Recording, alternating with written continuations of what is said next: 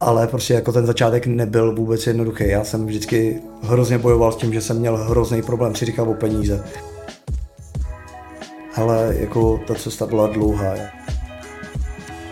Já bych řekl, že ze začátku to jako bylo super. Samozřejmě jako každý jsme měli trošku jiný pohled jako na život. Jo? No, jako já nechci, nebo takhle, já už to dneska beru jako uzavřenou kapitolu.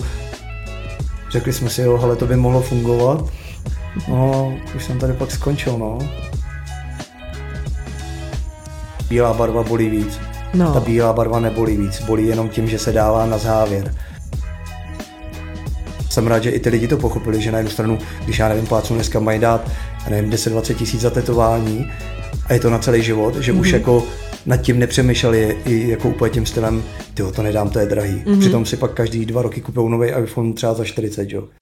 Tento podcast sponzoruje společnost Eurotattoo Supply, prodejce těch nejlepších potřeb pro tetovací, piercingová a kosmetická studia. Než se pustíme do následující epizody, klikni na odběr, aby ti neunikla žádná nadcházející. A podpoř nás dále také na Instagramu, Facebooku a nebo nás sleduj na TikToku. Díky, že posloucháš a že u nás nakupuješ a přejem ti příjemný poslech. Tetoval s Kubou Zítkou nebo Igorem Mitrengou, ale jeho kérky jsou tím důvodem, proč ho lidi vyhledávají. A za jeho reálkou jezdí klidně až do Vysokého míta. Dalším hostem podcastu Eurotattoo Supply je Jakub Smola alias Kuba Packo. Ahoj, vítej, díky, že jsi Ahoj, tady. děkuji za pozvání. Pojďme začít úplně od začátku. To je prostě, to musíme. Musíme začít od začátku. Takže jak jsi začal tetovat, komu jsi udělal první kérku, nebo jak jsi vůbec k tomuhle řemeslu přišel? No ale u mě to bylo takový jako na jednu stranu docela jednoduchý a zároveň složitý, že jsem vždycky rád jako kreslil. Vždycky jsem měl takovou jako tu vizi, že jsem hrozně dřív chtěl mít reklamní agenturu, že já jsem mě bavili vymýšlet loga a prostě takovýhle věci. A můj děda dřív byl boxer profesionální a párkrát za to, že před těma x lety neměl problém třeba plácnout policajtovi a podobně, tak děda, jako jak byl jak ve vězení, tak prostě z vojny měl kérky a vždycky mě to na něm se jako líbilo. No a pak přišlo takový to období, kdy, já nevím, třeba plácnu kolem roku, kolik mohlo být třeba 2,8 nebo něco takového, když všichni jako tatéři většinou, nebo nechci říct všichni, ale většinou fungovali tak jako přinesi obrázek, já ti to vytetuju, tak nějaký mý starší kamarády, co jsem většinou měl jenom starší, tak chtěli a tím třeba nakreslím obrázek, když věděli, že kreslím a podobně. No a začal jsem těch návrhů kreslit víc a víc, ale do toho jsem se spíš věnoval, jako že jsem právě myšel loga a tyhle ty věci. No a pak přišlo období, když jsem jezdil jako na BMX, tak s jedním kamarádem z Litomyšle, tak ten tenkrát uh, přišel s tím, že našel někde na Aukru, nebo no, myslím, že to bylo na Aukru tetovací sadu asi za tři tisíce a jestli si ji neobjednáme na půl, jestli to neskusíme, no a tak jsme si ji objednali a už jsem u toho zůstal, no. Jak jsem udělal první kérku v tu dobu svýmu nejlepšímu kámošovi, nevěděl jsem vůbec jako nic, že jo. Spíš tím, že on měl už jednu kérku, tak mě radil třeba, co ta tatérka tenkrát dělala a nedělala. A takhle jsem u toho pak už zůstal, no. A proč jsi nezůstal třeba, nebo respektive takhle, a netáhlo tě to víc k tomu sportu, protože i teďka sportuješ hodně, a Ale tak jako, neměl si dilema. takhle jako, já jsem vyzkoušel jako hodně sportů, No. třeba mě všechno bavilo, jako, ale když řeknu extrémní sporty. Jo, Takže jo. jsem vyzkoušel od skateu, pak jsem jezdil, pak vlastně já jsem jezdil na silničním kole jako silniční cyklistiku závodně, když jsem byl malý. Akorát mě pak srazilo auto a všechno Aha. se nějak překopalo a v tu dobu můj bratránek jezdil jako na horském kole, takže mě začaly bavit spíš t- jako skoky a tyhle ty věci, takže mm-hmm. jsem přešel tam. Pak jsem si koupil jako BMX, takže jsem odjel nějaký závody jako na BMXu, když jsem se něco naučil. Sice ale úplně na amatérský jako No. úrovni. A takhle jsem jako zkoušel, pak jsem si koupil sjezdový kolo, tak jsme s mým nejlepším nynějším kamarádem jezdili jako na sjezdovém kole. Tam jsme si jaký odjeli jenom takový jako pár amatérských závodů a to. Takže jako to kolo mě vždycky lákalo, ale pak ta práce a nějaký ten posun dál mě žral víc času, takže jsem nějakou kej čas toho jako se to zbavil, nebo prostě mm-hmm. nebylo na to tolik času. Pak jsem začal jako cvičit a teďka se jako vracím i k tomu kolu, že jsem si znova loni pořídil dvě kola a chtěl bych se k tomu trochu vrátit, ale samozřejmě čím je člověk starší, mm-hmm. tím to jde hůř, ta hlava ho pustí dál, nebo míň zprávy teda, že ho nepustí tak daleko, jak dřív, když mu bylo jedno, jestli spadne a zlomí si ruku. Dneska člověk na tyhle věci musí myslet a mm-hmm. musí být opatrnější, no. děti, jak jsou úplně bezproblémový, tak vlastně, protože ví, co neví. Že No, ten půd sebezáchovy je No, úplně no, no. jako jinde. Já třeba vlastně letos, nebo vlastně teda loni, No. tak jsem byl s kamarádem po vlastně osmi letech skoro jako na trati a prostě skoky, který jsem tam skákal prostě před osmi lety úplně v pohodě, uh-huh. tak teďka jsem se u nich jako zastavil a řekl jsem si jako vážně, tyjo, to, uh-huh. vím, že stačila jenom rychlost a dalo se to. A jako pak jsem to dal, ale prostě ten první půd sebe záchvo, za, no, ani neumím mluvit, tak eh, prostě byl fakt jako těžký, no, jako odhodlat se znova do toho. Pak to člověk dá jednou a zjistí, jo, je to zase v pohodě, ale v t- už po třicíce je to úplně jiný, no. A tam pracuje hodně hlava a vnímáš to, že tu hlavu potřebuješ i fakt třeba při tom tetování? Jako víš, jako takový to, ten mindset, Hele jo, ale je to úplně něco jiného. Já třeba na tohle mě No. no. hrozně jako funguje třeba právě fitko, nebo když jsem chodil i ještě, teďka teda jsem třeba půl roku nebyl, ale když jsem chodil třeba boxovat a podobně, tak u tohohle se člověk úplně jinak odreaguje, než u té práce. Jako mm-hmm. Já třeba vím, že spousta lidí mě říká kolikrát, tak proč neděláš třeba dvě kerky denně, nebo prostě něco takového. A já vím, že už pak na tu druhou se nedokážu soustředit, protože je to úplně jiná záležitost než u toho sportu. U toho sportu mm-hmm. člověk vypne, odreaguje se, prostě vypustí ze sebe nějakou jako agresi, nebo když tak řeknu, a u toho tetování se zase člověk potřebuje soustředit a je to úplně jako jiný, no. ale musíš si tam taky někdy třeba přemlouvat nebo něco? Je to, protože jak Jako do tetuješ? práce? Mhm. Určitě jako nebudu lhát, že a myslím si, že můžu mluvit za všechny tatéry, že i když si lidi myslí, že máme jako práci, která No. nás jako baví, což je jako pravda, nebo aspoň u mě, tak eh, je pravda, že i já mám dny, kdy si prostě říkám, tyjo, nechce se mi, ale naštěstí jsem se naučil pracovat s tím, jako že se dokážu jako do toho režimu jako pracovního přepnout, že třeba nechci být jako na lidi protivnej, třeba když bych měl, já nevím, nějaký osobní problém nebo mm. něco takhle, protože vím, že mě samotného to štve, třeba když jdu nevím, do restaurace a je protivnej číšník, tak si Jo. vždycky říkám jako, ty tak proč tu práci jako děláš, když jsi pak tady otrávený a nebaví tě to. Takže mm. jsem rád, že v tomhle to umím jako eh, když řeknu, oddělit, mm-hmm. ale prostě nebudu lhát, že já i mám ty dny, kdy se mi jako nechce, ale, ale hrozně taky záleží jako na motivu třeba, co mám tetovat. Když vím, že je prostě zákazník, který se mi do toho snaží jako hodně mluvit, i když mu prostě,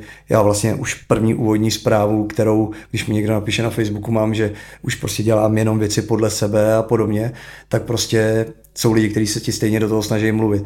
A nebo prostě přijdou s nějakým motivem, že třeba oni ho mají v hlavě, umějí si ho jako představit, ale když ho vysvětlují, tak prostě pak, když já jim to ukážu na tom tabletu nebo na papíře, tak jim řeknu, hele, to prostě bude vypadat blbě. Mm-hmm. Nebo i na té dané části eh, jako těla a podobně, tak ale oni se stejně snaží vymýšlet kolikrát ty lidi jako věci, ale mně se třeba v tomhle hrozně lí- líbí tenkrát, myslím, že to řekl Dame vlastně, jak dřív, ještě, když tetoval, Aha. tak říkal, že vlastně ke Zdendovi Polorajchovi taky nikdo nepůjde a neřekne mu, jak má tu svíčkovou dělat. No jasně, no. Jde tam zatím, že prostě ví, že umí vařit, tak takhle by lidi měli podle mě přemýšlet nad tatérama, vybrat si ten styl tatéra, který, který se jim líbí a prostě tu práci nechat na nich, protože když to nechají na tatérovi, tak za mě ta práce je vždycky ještě o level jinde, i když se vždycky mm-hmm. ten tatér snaží, ale když tam je prostě ten jeho nějaký rukopis a to, co ho baví, tak prostě vždycky podle mě to tetování je ještě prostě o level jinde, než když, to, než když si ty lidi to snaží vymyslet sami. To souhlasím, no. To je, jak se k tomu dopracoval, jaká byla cesta tady k tomuto, protože víš co, mm, asi to nebylo hnedka. Víš, že by si prostě jako řekl, hele ne, jenom ke mně budete chodit, nebo pojďme říct, nějak, budeme mít nějakou konzultaci, ale vlastně potom ve výsledku to necháte jako na mě. Ale jako ta cesta byla dlouhá. Já třeba i ze začátku, když... Já jsem si totiž tenkrát v Mejtě otevřel hrozně rychle studio, protože táto ji začalo vadit, že tetují cizí lidi u nás doma. Jo. A mně se fakt jako musím říct, že když jsem vlastně v tom roce 2012 udělal tu první kérku, Aha. tak fakt musím říct, že mě to vystřelilo hrozně rychle, jakože najednou to bylo, hele, ty jsi tetoval mýho kámoše, udělal bys mi taky a ten začátek prostě byl těžký, jako vím, že když nedávno jsem někde vytáhl fotky prostě prvních asi deseti kérek, který jsem se ještě fotil jako na klasický foťák, ale nechával vyvolat, tak popravdě jako dneska mi někdo něco takového ukázat, tak mu řeknu, hele, z tebe v životě tatar nebude, vykašli se na to, jako a nakonec se to taky jako, nebo aspoň doufám, někam posunulo, ale prostě jako ten začátek nebyl vůbec jednoduchý. Já jsem vždycky hrozně bojoval s tím, že jsem měl hrozný problém si říkal o peníze. Jo. Že prostě jsem někomu něco napsal, nějakou cenu, řík, ty lidi úplně mi napsali, že to je levný a pak jsem ještě jako si stejně řekl třeba o 30% míň v tu, ten moment a měl jsem s tím hrozný problém a musím říct, že mě tohle asi jako naučila až tady Praha, když jsem vlastně přišel, a že kluci mi najednou řekli, hele, máme zasezení tolik a tolik a já jsem přišel a úplně říkám, tyjo, mi v životě nikdo nedá. Aha. A prostě to, ale aby jsme to tam měli jako všichni stejně nastavený, tak prostě to a najednou prostě nikdo mi nikdy neřekl, že jako, ale to je moc drahý. A prostě samozřejmě je tam nějaký posun, že člověk pak už prostě ví, že hele, vytvářím něco, prostě, co třeba já nevím, plácnu, nebo nechci, já hrozně nerad mluvím jako o tom, aby to neznělo nějak jako narcisticky nebo v tomhle, mm-hmm. ale prostě víš, že se třeba posunul na nějakou úroveň a že už zvládne něco vytetovat a tak jsem rád, že už pak i ty lidi celkově pochopili, jako hele jo, chcem dobrou kérku, tak prostě něco to stojí, že jo, a mm-hmm. samozřejmě co si budeme, když člověk chce používat lepší materiály, já neříkám jako, že ten náklad tam je nějak jako obrovský, ale prostě je do, dobrý podle mě jako oddělit mm, ty horší tatéry od těch lepších, mm-hmm. protože kdyby měli všichni stejnou cenu, tak je to úplně podle mě jako pak špatně, no. no jasně, a pak jsou takový ty jako low cost kérky a high cost, takové to mm. právě jak říkáš s těmi materiály, že jo, někdo... No. Ale jako mě třeba osobně přijde, no. že dneska už i jako tatéři, který začínají a pak třeba slyším, nebo někdo přijde, ukáže mi tetování, který si říkám, ale měl bych ho na 10 minut, mm-hmm. pak přijdou s tím, že jim to ten tatér dělal dvě hodiny a že si za to řekl tolik a tolik a já si říkám, ty jako přitom je to hrozný a řek, jako takhle, ať si každý říká, kolik chce, jako, ať se každý, třeba teďka mi taky psali rentatér a ptal se mě, kolik se má jako říkat. A já mm-hmm. jsem říkal, jako, hele, na tohle vůbec nejsem kompetentní jako někomu radit, sám musíš vědět, na kolik se jako ohodnotit, ale třeba mně přijde, že i jako fakt špatný tatéři, lidi, kteří by to podle mě neměli brát ani do ruky, se nestydějí si právě říct mm-hmm. o ty peníze víc jak ty šikovní tatéři ale třeba tenkrát v jednom podcastu se mě líbilo i, co řekl třeba Samuel Potůček, když se ho na tohle ptali a Samo tam řekl třeba jako, že je rád, že stoupá cena jako špatných tatérů, protože vůči tomu bude stoupat dvakrát tolik ta jeho. A Jasně. na jednu stranu je to pravda, že uh-huh. člověk, když chce dneska do dobré restaurace, že jo, tak si taky jako připlatí. A jsem rád, že i ty lidi to pochopili, že na jednu stranu, když já nevím, plácnu dneska mají dát, já nevím, 10-20 tisíc za tetování a je to na celý život, že uh-huh. už mhm. jako nad tím nepřemýšleli i jako úplně tím stylem, tyho to nedám, to je drahý. Mm-hmm. Přitom si pak každý dva roky kupují nový iPhone třeba za 40, jo. No, jasně. Takže jako řekl bych, že tohle se jako dost posunulo. Je taková teďka zlatá éra tetování podle tebe? Ale mě nevím, popravně nevím, uh-huh. jestli to tak říct. Jako řekl bych, že hrozně se rozjeli takový ty kerky jako mm, handpoke a tyhle ty takový ty, že některé holky si dávají takový ty malý tetování. Já popravdě jsem nikdy handpoke příznivce jako nebyl, protože si říkám, proč bych dělal něco jako rukou tečkou, a když to mm-hmm. můžu mhm. dělat hezky rovný strojkem. Neříkám, jako viděl jsem i hezký handpoke, jako třeba když dělají mandaly tečkovaný jo. a to, tak jako to jo. Ale třeba mně přijde trošku a to mě i mrzí, nechci říct jako jen kvůli sobě, ale i kvůli spousta tatérům, že já nevím, třeba člověk vidí krásný barevný portrét, který si, jako když to řeknu, prostě sedne na prdel mm-hmm. a vidí, že na Instagramu, já nevím, člověk má 100 lajků a pak tam dá někdo nad kolenem vytečkovaný křivý nápis Slav a má to 2000 lajků. Mm-hmm. A ale prostě dneska na jednu stranu prodává to, jaká seš osobnost a tohle, tím, že já jsem jako, že moc sociální sítě mě nebaví, nebo jako mm. moc to nejedu, tak i když bych na jednu stranu asi měl a chtěl, ale nebaví mě to a nechci se do toho nutit, tak prostě dneska je ta éra taková, jako že podle mě ten standard toho třeba co se dá vytetovat, je no. prostě hrozně vysoký, ale lidi začali mít rádi takový ten minimalismus mm. na jednu mhm. stranu kerky, aby vypadaly jak z kriminálu, když tak skoro řeknu. No, jasně, no. Přijde mi, že tohle začalo teďka jako frče, ale furt se to nějak vyvíjí a podle mě jako ty lidi si furt, prostě každý se najde, co chce hmm. a co se mu líbí. Ty jsi zmínil třeba ty sociální sítě, jaký na to máš názor?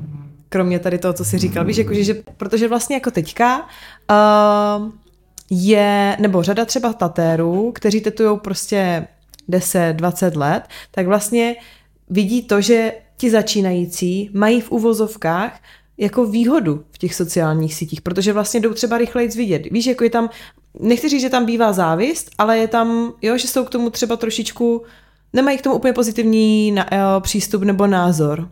Tak jako kdyby, jak to ještě vnímáš ty, víš, že teďka je taková, můžeš prostě, jestli chceš, tak může o tobě vidět člověk zítra, třeba. Ale podle mě jako takový ty tatéři, který třeba tady jsou, podle mě, já nevím, třeba 20-30 let, no. tak ty to mají jako podle mě hodně těžký, protože začali, třeba když řeknu, začali v těch devadesátkách a jo. něco se naučili, v tu dobu byly nějaké jako techniky, i jako materiály a podobně, jako, že i když byli třeba šikovní, tak prostě pak, když přišla ta éra, já nevím, třeba tatéru, jak třeba když řeknu, jak já třeba 2012 nebo 2010, mm-hmm. tak mi přijde, a i no, jako novější, jako nebo prostě mladší, tak prostě bych řekl, že hrozně přeskočili, protože najednou se ty kerky, třeba i kdy, hlavně když mu třeba v té realistice nebo celkově hrozně vyminuli a tam ty tatéři mě už přijde jako, že stagnujou.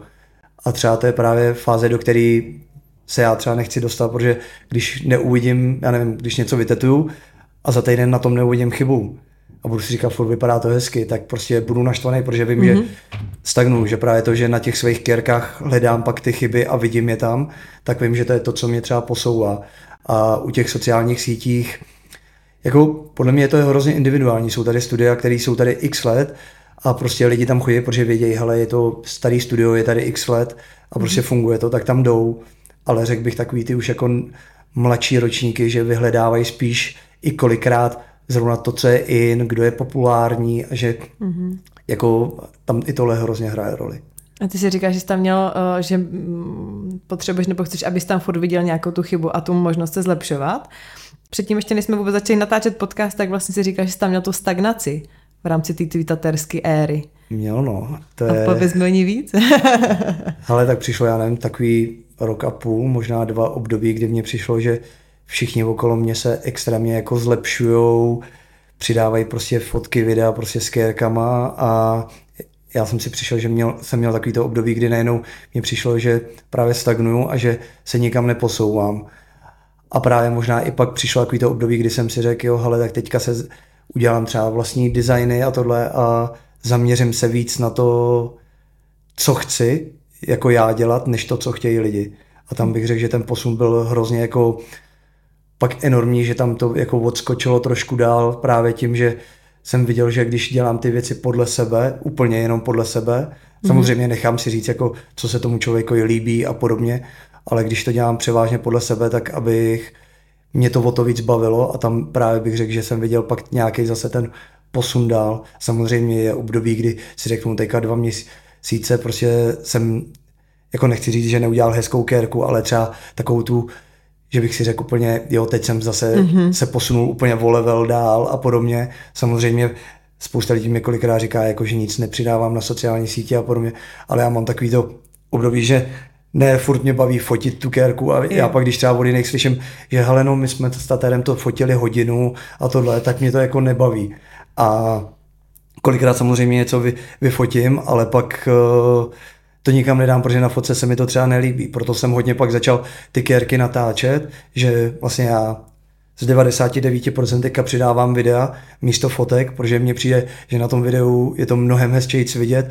Č- e, ta ruka třeba není zdeformovaná, mm-hmm. že když člověk s tím jako přejíždí ze strany jo. na stranu, jak na té fotce. A, ale prostě ty období, jako že mu přijde třeba člověk, že se neposune, nebo to, to bych jako řekl, že tam prostě musí být vždycky. Ale to je možná ten, ten, ten start, kde jsi si možná začal říkat, nebo víš, že jsi možná najel ten, ten um, přístup, jakože, že budeš dělat ty karky podle sebe, nebo teďka mi to z toho vyznělo. Jo, jako určitě, protože tam je právě v tomhle období si myslím, že jsem měl takový to, že právě tím, že mě to zase třeba jako trochu posunulo a viděl mm-hmm. jsem tam ten progres a najednou jsem viděl, že nebo takhle, celkově mhm. bych řekl, že ty lidi začali být třeba otevřenější tomu, že ten tater jim do toho víc jako mluví. Samozřejmě do dneška jako trošku závidím některým tatérům, že si našli úplně jako svůj nějaký jako rukopis, protože nebo takhle, jako většina lidí ho má nějakým způsobem, ale opravdu tady jsou lidi, eh, třeba jak Hanning, eh, Igor a podobně, že mají fakt jako styl, že když člověk to vidí, řekne, jo, to dělal přesně on, mm-hmm. tak prostě na jednu stranu bych to měl taky rád, ale třeba našel jsem se v té jako realistice, která mě prostě jako baví. Sice si říkám, jako, že bych třeba do ní chtěl začít kombinovat, protože já jsem původně začínal na New Schoolu, mm-hmm. tak mě mhm. nejvíc jako bavil, takže by mě bavilo do toho jako vložit třeba trochu, já nevím, nějakého komiksu nebo podobně, ale prostě asi nevím, jak to ostatní dělají, že prostě nemám permanentně jako tu klientelu, která by řekla, jo, to chci v té kerce. Jaká tam, jaká tam byla, nebo proč jsi se vlastně k té realistice nakonec dopracoval, nebo co tě na té realistice, realistice teďka baví třeba víc, než na tom New Schoolu, si říkal? Že Ale jako začíná? já nemůžu říct, že by mě to víc bavilo. Jako já občas, když někdo přijde s tím, že bych chtěl něco jako New Schoolového, tak mě to jako i baví, protože mm-hmm. si to můžu nějakým způsobem nakreslit. Ale třeba u té realistiky mně prostě přijde, že tam jako ukážeš nejvíc prostě nějaký jako skill, nebo jak to, Aha. nevím, i když jako na jednu stranu je to hrozně těžký, protože furt na jednu stranu kopíruješ tam nějakou přesnou předlohu. Mm-hmm. U toho New Schoolu prostě máš volnou ruku a najednou ho musíš nakreslit, že jo, prostě, nebo vytvořit nějaký ten motiv. U té realistiky prostě pak můžeš jet jak kopírka, přesně, mm-hmm. když mhm. si uděláš obtisk. Samozřejmě je to těžký, ale prostě dá se to. Ale prostě ani nevím, no, jako je pravda, že mně přijde, že třeba úplně barevnou realistiku jakože fakt, když mám realistiku u nás v Česku, jako moc tatérů nedělá, že hodně mm-hmm. jako mhm. máme tady x šikovných tatérů jako na černobílou realistiku, mm-hmm. ale tu barevnou jich tady jako moc tatérů bych řekl jako není a možná proto jsem se i v tom jako zlídnul, že jsem viděl, že třeba nějakým způsobem to jde, tak možná i proto jako mě to bavilo. Ale asi nejvíc tam bylo to, že mě přišlo v tu dobu, když jsem vlastně udělal svůj první portrét, no. tak když jako jsem viděl, jako jo, ale jestli to podobný, nebo vypadá to jako stejně, tak možná jako, že jsem, tím, že jsem si řekl, že tam je asi největší jako možnost ukázání toho jako skillu, že, že prostě já nevím, když člověk nakreslí nevím, kreslenýho psa, tak si člověk řekne, OK, jsou tady linky nějak vybarvený, ale pak když člověk vidí podle fotky a vypadá to stejně, tak si myslím, že lidi jako si řeknou jako wow, ten mhm. člověk mm-hmm. jako něco umí. No. A nekec, nebo říkal jsi, že vlastně mm. už jak když chceš, aby vlastně jako mm, jedeš si ten styl svůj, jako chceš, eh, aby ti lidi do toho úplně tolik jako nekecají, nebo nemáš to úplně rád, ale uh, nekecají právě do té realistiky. Víš, jakože vlastně, protože když si přijdeš, a hele, já mám tady prostě, nevím, plácnou dceru a chci ji mít, tak jako si do ní nekecají. Ale jako u té realistiky přímo jako když třeba někdo přijde čistě s no. portrétem, no. tak na jednu stranu tam nemáš úplně jako co měnit. Jo, Ty můžeš jo. vytáhnout si trošku nějaký kontrasty, nebo já hodně třeba, když lidi přijdou, tak uh, jim říkám i třeba, aby si nechali udělat fotku, nebo aby si vyfotili a jak je dobrý to udělat, mm-hmm. aby na té tváři byly nějaký jako kontrasty a to, protože dřív se stávalo, že člověk přišel, hele chci dítě a vyfotil ho s foťákem ze předu s bleskem a to dítě bylo totálně jako plochý, jako žádný mm-hmm. přihloubka stínu, nic.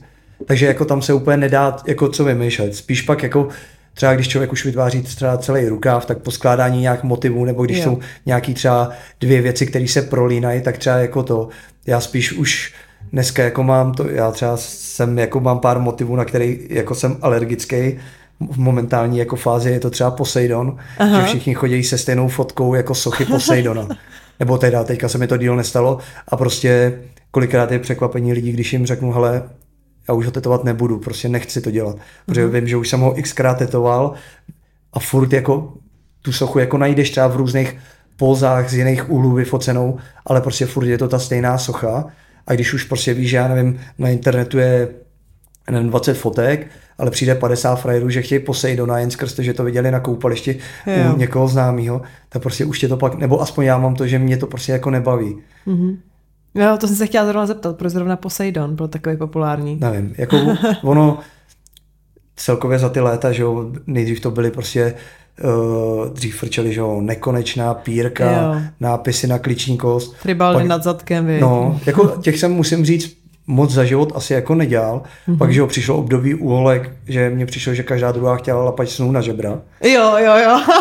a pak přišlo pak třeba si myslím, že bylo období hodně jako Spartani bitva u Termopil, že jo, a tyhle ty období, pak hodně jako vikingové, že to. Mm-hmm. A právě pak jako tahle ta řecká a mytolo, mytologie, ale prostě několikrát jako každý přijde s tím, jo, já to mám rád a, a pak třeba přijdou s někým a řekneš mu, ale víš, že tohle není řecký bůh, víš, a fakt jo, no, a jako, že kolikrát ty lidi si to podle mě spíš dávají to, že vidějí, že to je populární uh-huh. jako u někoho, jo. ale právě podle mě by ten tatéry měl být schopen říct, ale ono to jde udělat vlastně jinak, než ty to vidíš jenom na internetu. Uh-huh. Protože jo, když si člověk zadá Poseidona na internetu, dneska na Pinterestu, tak mu prvních 200 fotek vyleze prostě ta samá socha, nebo prostě no, furt 10 se opakujících soch, ale měl by ten tater mu říct, hele, tak to můžeme udělat takhle. Můžeme to jednou barvou nasvítit, můžeme tam přidat něco a jako ale ty lidi kolikrát jako jsou k tomu takový, jako, že buď se tomu jako bráněj, mm-hmm. ale ty lidi jako dneska už jsou jako ukecatelný, že prostě vidějí, pak pochopí sami, jako že si řeknou, hele, ono asi něco na tom je, že jo. Mm. Ale je pravda, že lidi to znají tak, jak to vidějí na internetu a neuvědomují si, že to jde vlastně udělat jinak a originálně. Mm-hmm. Ty si, uh, ty vlastně jako tetuješ realistiku, ale nejen barevnou, ale i černobílou. A, a jak je, jaké, co je těžší? Je těžší barevná nebo černobílá? Ale určitě barevná. Jo? Mm, jako, protože u té barevné, když já řeknu, aby ta barva tam držela, prostě bylo to hezky vybarvený, tak je to určitě jako těžší na aplikaci. Mm-hmm. Samozřejmě trvá to díl, protože furt musíš vymejvat tu jehlu a ať prostě ti to nezanese jiná barva. A u té černobílé jako ten stín je furt jako, nebo furt je to černá barva, jako když to mm-hmm. řeknu, ať světlejší nebo tmavší, ale u toho barevného je to určitě jako těžší, protože musíš tam trochu ještě jinak pracovat s těma podle mě kontrastama a podobně, takže jako za mě je to určitě barevná. A je pravda, že ta barevná bolí víc než ta, na ta černobílá, nebo ne? Ale jako, já, jako že je to asi jak když každý řekne, že vždycky, že bílá barva bolí víc. No. Ta bílá barva nebolí víc, bolí jenom tím, že se dává na závěr. A je možný, že u té barevné právě to lidi může bolet víc tím, že za prvý to trvá díl, mm-hmm. a protože jak sám člověk zdržuje tím vymýváním té jehly a podobně, tak ale i zároveň bych řekl, že to bude tím, že u té černobílé, když potřebuješ udělat světlý stín, tak tam tou jehlou tam jen tak, když řeknu jako škrapkáš, nebo jak to říct. Mm-hmm. A u té barevné, aby ta barva fakt byla krásně barevná asi ta, tak tu barvu tam fakt musíš jako narvat. Je to stejně, když budeš dělat černou plochu anebo zelenou plochu, tak prostě bude to úplně jako podle mě bolestí úplně stejný. A proč se ta bílá dává na závěr? A vydrží vůbec bílá bílou potom s nějakým odstupem třeba času? Hele, eh, bílá se dává na závěr, aby si, když už pak i kdyby, nebo takhle, jsou tateři, který jsem viděl, že ji dávají i během kerky. No. Ale já ji třeba dávám na závěr, protože si tu bílou nechci pak zašpinit tou černou. Jasně. Sice po zahojení by to bylo v pohodě, ale na ten první dojem, ať to člověk vidí, tak prostě to tak jako dělám. A co se ptala na tu druhou otázku? A jestli ta bílá bílou, bílou vydrží? Hele, Víš, jako, je hrozně záleží času? samozřejmě na pigmentu člověka, jako uh-huh. jak se opaluje, jak se o tu kerku stará jestli si ji v létě maže opalovákem a podobně, ale hlavně na tom pigmentu. Mám lidi, kteří prostě mají bílou pokožku a bílá jim krásně svítí a pak jsou lidi, kteří prostě se opalujou a když řeknu, nech, jsou úplně jako černý, tak prostě ta bílá třeba už tam pak není taková. Jako ta bílá tam furt je, mm-hmm. ale prostě jak se ta vrchní vrstva pokožky vlastně opaluje, tak mm-hmm. samozřejmě tím i žloutne a tmavne prostě ta bílá. No. Ale takový to, že někdo přijde, no mě bílá nedrží, no tak buď ten tater to udělal na prd, mm-hmm. anebo prostě je tam, jenom prostě třeba ty tolik nevíš, protože třeba zrovna jsi jako opálený. Ale to je takový ten kontrast, já nevím, třeba když se to dává prostě dozorníček do očí u no. portrétu, to je prostě vždycky ta bílá je vidět, že to tam takový ten o procento ten větší kontrast jako udělá, mm-hmm. ale mhm. pak samozřejmě pardon, záleží jako na hlavně na té pokožce jako člověka, na tom jeho pigmentu. No. A hyperrealistické kerky vyblednou? Nebo nevyblednou časem? Moc, jak výrazně? Nebo za jak dlouhou dobu? Víš, že to jsou takové, jako že, že vlastně... je to vlastně- právě úplně tohle samé jako individuální úplně... jako na člověkoj. E, samozřejmě jsou lidi, kteří si v létě kerky chrání, prostě mažou si opalovákem 50 a víš, jak mm-hmm. jim je doporučeno ale pak jsou lidi, i zrovna třeba jako já, který no. se prostě jako nemažou, opolují se dobře a samozřejmě ty barvy pak nejsou tak jasný, ale je jako spousta případů na internetu, kdy prostě třeba nevím, člověk se sedře nebo prostě sloupne si vrchní kůži a prostě ten pigment má furt stejně zachovalou jako barvu, ale prostě ovlivňuje to ta vrchní pokožka a samozřejmě, jak říkám, to, jak se o to ten člověk stará. A je rozdíl mezi hojením černobílé kerky a barevné kerky? Nebo tam žádný rozdíl jako není, takové to jako dodržovat to, že mazání vysokým Ne, tohle je úplně tak. jako stejný. Úplně stejný. Jako možná jako ta barevná tím, že ta pokožka je, bych řekl, jako víc rozpíchaná, mm-hmm. tak je možná jako taková pro to tělo náročnější malinko, ale jinak bych řekl, jinak jako takhle ten postup toho hojení je úplně stejný. Mm, v jakém, když se vrátíme na začátek tvůj, v jakém studiu jsi začínal? Tam, kde jsem dneska. Tam, kde jsi dneska, tam, kde jsi zvrátil. Tam, jsem se před dvěma lety vrátil. Proč jsi zvracel? Hele, já jsem vlastně, šel jsem do Prahy, no. tenkrát s klukama, že uděláme studio a to. Chvil, byl, byl jsem vlastně tady nějaký rok a tři čtvrtě, myslím, no. A pak to prostě nějak jako nevyšlo a tak jsem odešel do Hradce. Tam jsem vlastně si pak taky otevřel vlastně svoje jako větší studio. No ale zároveň prostě doma je doma, kamarádi, nebo takhle, já jsem jako, neříkám, že jsem si jako nenašel kámoše tam, ale prostě takový ty kámoše, který prostě jako máš ráda od malička, nebo prostě to, tak jsem měl právě v Mejtě. A to samý, když jsem bydlel tady v Praze, tak já jsem každý víkend jezdil domů. Prostě hmm. za našima, za kámošema a nějakým způsobem mi to prostě chybělo a tak hmm. jsem se pak jako docela rychle jako i rozhodl, že se vrátím i z toho Hradce, i když Hradec byl kousek od Mejta. A musím říct, že to ani trochu jako nelituju, protože hnedka prostě jako i opětovného navázání jako kontaktu většího s těma kámošema, s tou rodinou, tak prostě asi jsem fakt v tomhle takový ten rodinný typ, který prostě to má rád a který mu to chybělo a ty lidi prostě přijedou a zároveň sice někdo byl třeba, že to z Prahy měl trošku po něco blíž, ale mm-hmm. zase ten, co je z Ostravy, tak to má teďka blíž. Mm-hmm. A ta výhoda toho, že prostě teďka je vlastně, že máme nájezd na dálnici pět minut od Mejta, tak prostě člověk do hodiny prostě v Praze a prostě dneska myslím si, že jako tohle není vzdálenost, že takový ten názor, já jdu k Taterovi u nás ve městě, protože nikam nemusím jezdit, mm-hmm. je prostě podle mě jako špatně a ty lidi už dneska přijedou, když to chtějí. A proč nebo jaký vlastně byl důvod toho, že jste si vlastně s Kubou Zítkou a Igorem otevřeli to studio, nebo jak vás to, koho to napadlo, jaký tam byl Hele, začátek? Asi, jako, já zase nechci říkat jako no. úplně, že to bylo jako z mý hlavy, ale já jsem měl takový ten impuls, že bych šel do Prahy. No. A vlastně přes Helmuta, tak vlastně s tím, jak jsem se znal, tak vlastně ten tenkrát uh, nás s klukama jako dal dokupy, šli jsme si sednout a řekli jsme si, jo, ale to by mohlo fungovat. No, už jsem tady pak skončil, no. Já nevím, ani ne půl roku na to, mám pocit, že to byly třeba tři měsíce, tak jsem se odstěhoval do Prahy a uh-huh. jako já jsem to měl furt takový, jako že tím, že jsem třeba tady v Praze úplně neměl hnedka jako klientelu a já jsem v tu dobu jezdil do Dánska tetovat, takže uh-huh. prostě jsem to měl jako, jako rozlítaný, ale prvotní impuls byl můj takový, jako že jsem si vždycky přál dělat jako ve větším studiu prostě s více lidma a, te, a Helmut nás tenkrát dal takhle dokupy a nakonec dneska jsem zjistil, že vlastně možná, jako takhle, ono má své pro i proti být vlastně jako s více lidma, ale i něco má do sebe být jako tam sám, protože zase můžeš všechno dělat jenom podle sebe, že jo, mm. a víš, že to funguje tak, jak ty si to prostě nastavíš. Jaká ta spolupráce s klukama byla? Protože jako vím, že jo, znám se, znám se s Kubou, s Kubou to není jednoduchý, komunikace někdy. Ale jako já bych řekl, že ze začátku to jako bylo super. Samozřejmě jako každý jsme měli trošku jiný pohled jako na život a mm. celkově, že třeba kluci, jako musím říct, nebo nechci říct, že úplně jako dřeli víc než já, ale mě třeba hodně lidí jako říká, že tetuju rychle a podobně, takže já jsem prostě jako skončil, šel jsem si třeba zacvičit, jel jsem domů a chtě, mám hrozně rád takový ten jako svůj život. A kluci tam kolikrát byli prostě do večera, tetovali víkendy a prostě podobně.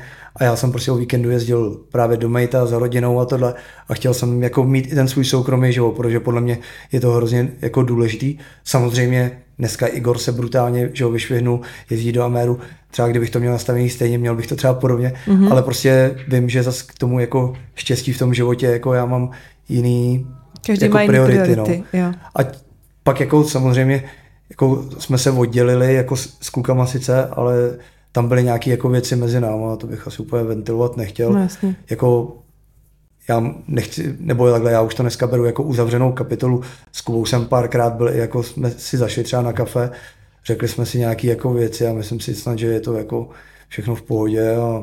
Co tě to naučilo? To je taková kapitola, veď, života?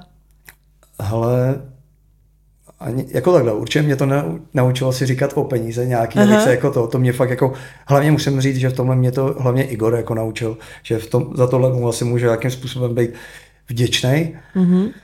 A jinak jako takhle, samozřejmě naučilo mě to i, že jako s každým vycházet je jako těžký, že, že já mám své nálady, někdo má své nálady a někdy to jako sloučit je jako těžší. Mm-hmm. Ale jako bylo to hrozně hezký období, jako já toho ani trochu jako nelituju, že vlastně s Igorem tenkrát vlastně pro mě velký zážitek byl to, že jsme vlastně odjeli tenkrát spolu do Ameriky a mm-hmm. vlastně na jedných z největších amerických soutěžích, konvencích jsme s Igorem třeba v Pasadeně dělali po roce a prostě to je jako zážitek vidět tam tatéry, který prostě jako člověk celý život obdivoval a najednou prostě tam sedí na, lavi, na židličce a prostě hodnotí jejich kerky, tak jako bylo to jako super a jak, my jsme vlastně v té Americe byli necelý dva měsíce, vlastně pak jsme z toho LA přeletěli do New Yorku, vlastně do Hasselbutter studia, kde vlastně Igor nes, nebo vlastně jezdí tam furt hostovat a byla to určitě jako skvělá zkušenost. Takže... A Amerika, pak si říkal, že jsi byl i v Dánsku? Byl jsem v Dánsku, do Jak Rakouska jsem jezdil, do v Německu jsem byl a to, jako hele, v tom, nebo v tom Dánsku to byla taková zkušenost jako příjemná, jako bylo to tam fajn, uh-huh. chytil jsem jako super studio, jenom se pak ukázalo, že to studio byla jenom záminka jako točení peněz úplně za jiné věci a tak jsem, tam tuď, jako, tak jsem tam pak jako přestal radši jezdit, protože jsem se nechtěl jako navíst do nějakého průseru, no který Jasně, no. tam jako oni jeli, no. Ale jinak jako na první pohled to tam bylo jako super. Aha. Jedna holčina právě ze Slovenska tam dělala recepční, ta byla jako hrozně v pohodě, pomohla mi tam se spousta mm-hmm. věcma, ale pak když jako se ukázaly věci jako na pravou míru a mm. i já jsem začal chápat, proč oni si šeptají, i když já jim jo. nerozumím, tak mě pak jako začaly ty věci docházet mm. a pak jsem si jako řekl, hele, je to tady fajn, ale asi jako skrz to, aby mě pak tady jako navezli do nějakého průšvihu, po kterém já vlastně nic nevím, jenom že jim tady asi peru peníze, nebo já nevím, jak to říct, nebo aby měli záminku za to, kde berou ty peníze, mm-hmm. tak mhm. jako pak jsem tam přestal jezdit. No. Mm-hmm. Ty si říkáš, že jsi hostoval i v Incoastu? Jo, jednou jsem tam byl, no. Jaký to bylo? Hele, já jsem tam byl tenkrát asi čtyři dny nebo týden, teďka nechci kecat. No. A už je to fakt jako dlouho, takže jako i díky tomu, jako, asi, jako když mám s Flexem, s Bobem mm. a mhm. takhle jsem e, tam poznal a kluci byli hrozně fajn, jako je mám hrozně rád do dneška, i když jsem je jako teďka hrozně dlouho neviděl, protože už oni nejezdí na ty konvence, já mm. už jako taky moc nikam nejezdím, jako byl jsem třeba předloni akorát v Olomouci zas mm. a jako určitě to pro mě tenkrát bylo jako, protože to bylo úplně poprvé, co jsem viděl takhle jako do Prahy, to, jak jsem si říkal, jo, hele, veliký studio a to, ale prostě čím víc lidí, tím různých, jak jsem říkal, i jako kultur, nebo mm-hmm, jak to mhm, říct, mm-hmm. jako mhm. nátur, takže fakt, jak říkám, každý pak má pohled na něco jiného, a, ale určitě to byla jako dobrá zkušenost.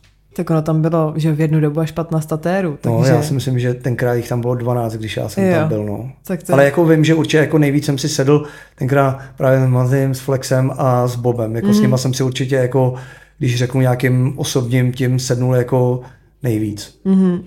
A nehostoval jsi třeba i ve studiu u sama Potučka, nebo? Byl jsem tam. Jo, a to bylo jaký? Ale určitě super, jako to studio, to Ink Famous je úplně skvělý jako studio, jak už, i když teďka kluci mají teda nový, mm-hmm.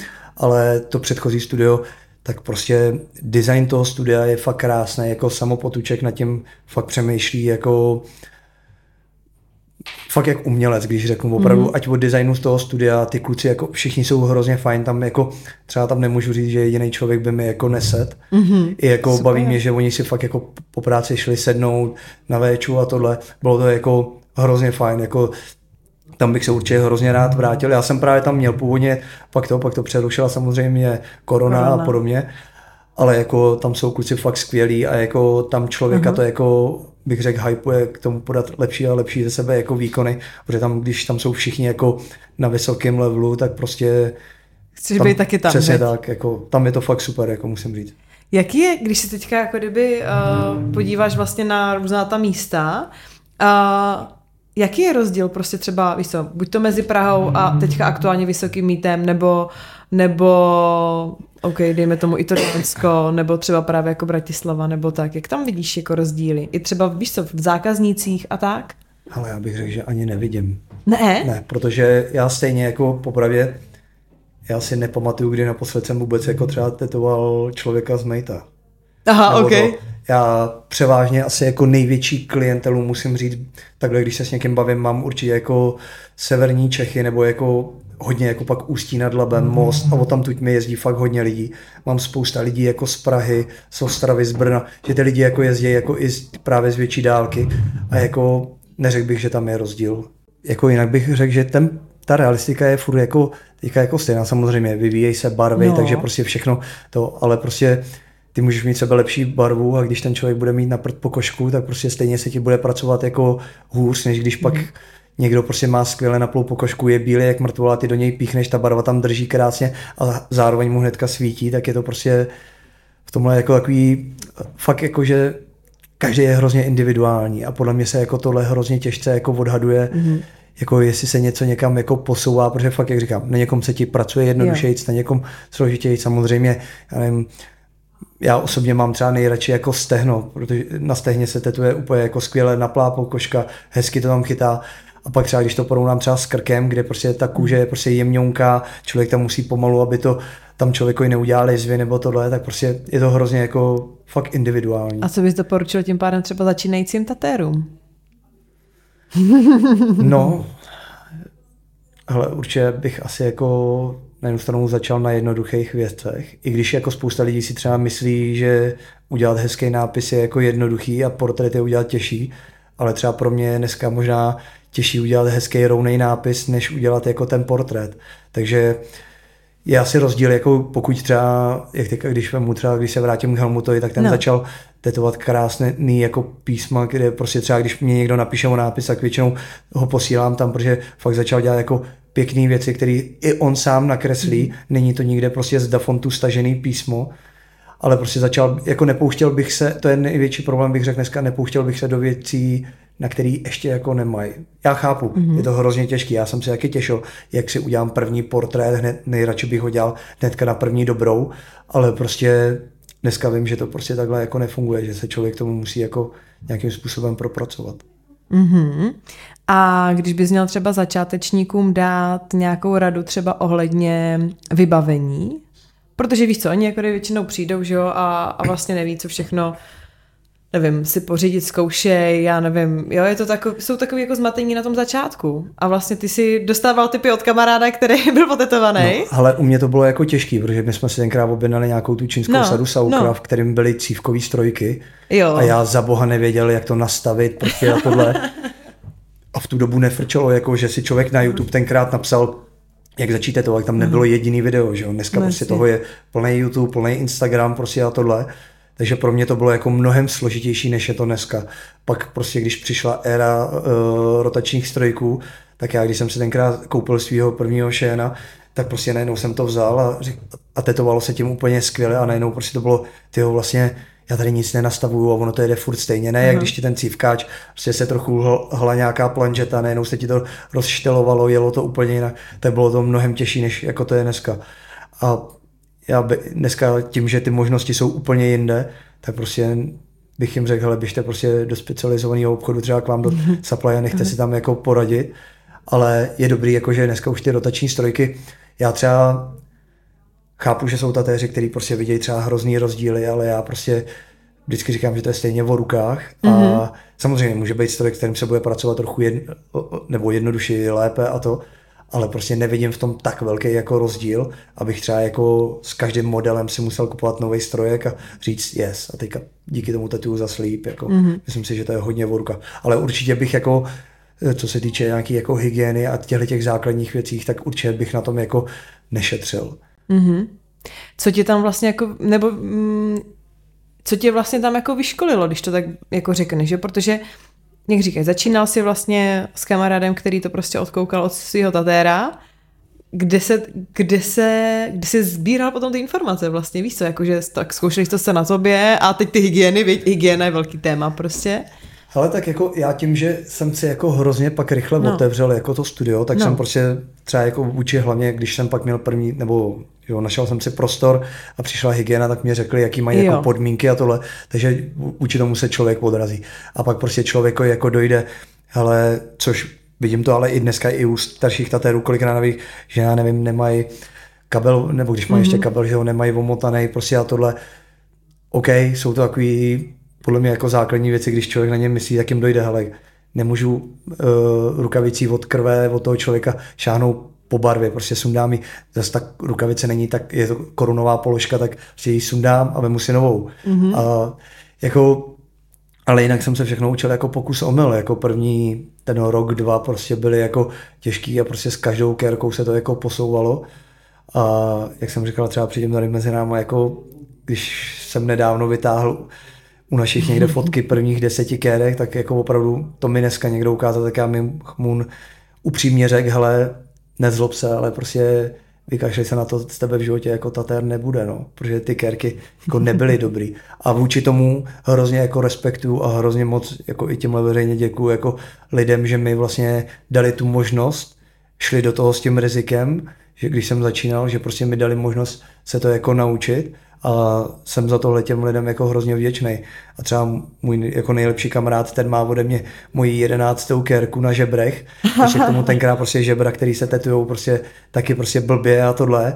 A já jsem mu kolikrát říkal, má tam takovýho draka, kolikrát jsem mu říkal, že mu to jako i klidně přetetuju a prostě hrozně mě baví na tom, že řekl, že nechce, že to chce mít jako takovou vzpomínku, uh-huh. jako má ode, dneska už má ode mě i jako jiný tetování, ale prostě tuhle si nechal jako takovou vzpomínku na to vlastně i jak jsme se poznali, když to řeknu. To a, takže za tohle jako fakt těm lidem jsem vděčný. No.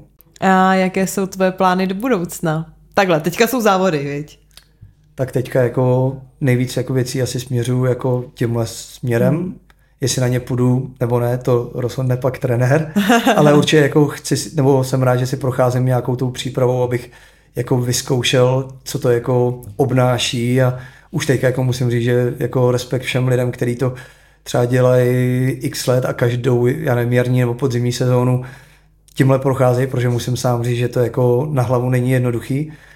Je možná pravda, že když už by to bylo po druhý, po třetí, tak asi je to jednodušší, protože člověk ví, jako do čeho jde, nebo když by se tomu věnoval jako permanentně jako furt i tomu jídlu, kterýho já jsem milovník, takže prostě já jsem startoval na horší jako vyžranější mm-hmm. pozici než třeba někdo jako jiný.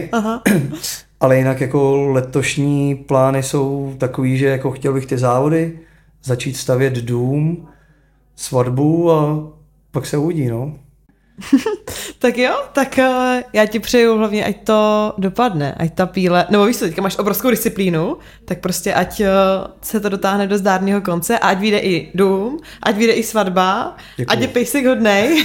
jo, to je a, hodnějšího jsem si nemohl přát. Jo, tak to je super a děkuji, že jsi za náma přišel. Já taky děkuju. Tak čau. Ahoj. Líbila se ti dnešní epizoda? Pust si i ty předcházející. A nezapomeň, už za měsíc očekávej další díl – tak stiskni odběr, ať ti to neunikne. Do té doby nás najdeš na prodejně na Žitné nebo nakupuj u nás na e-shopu tetusupply.cz.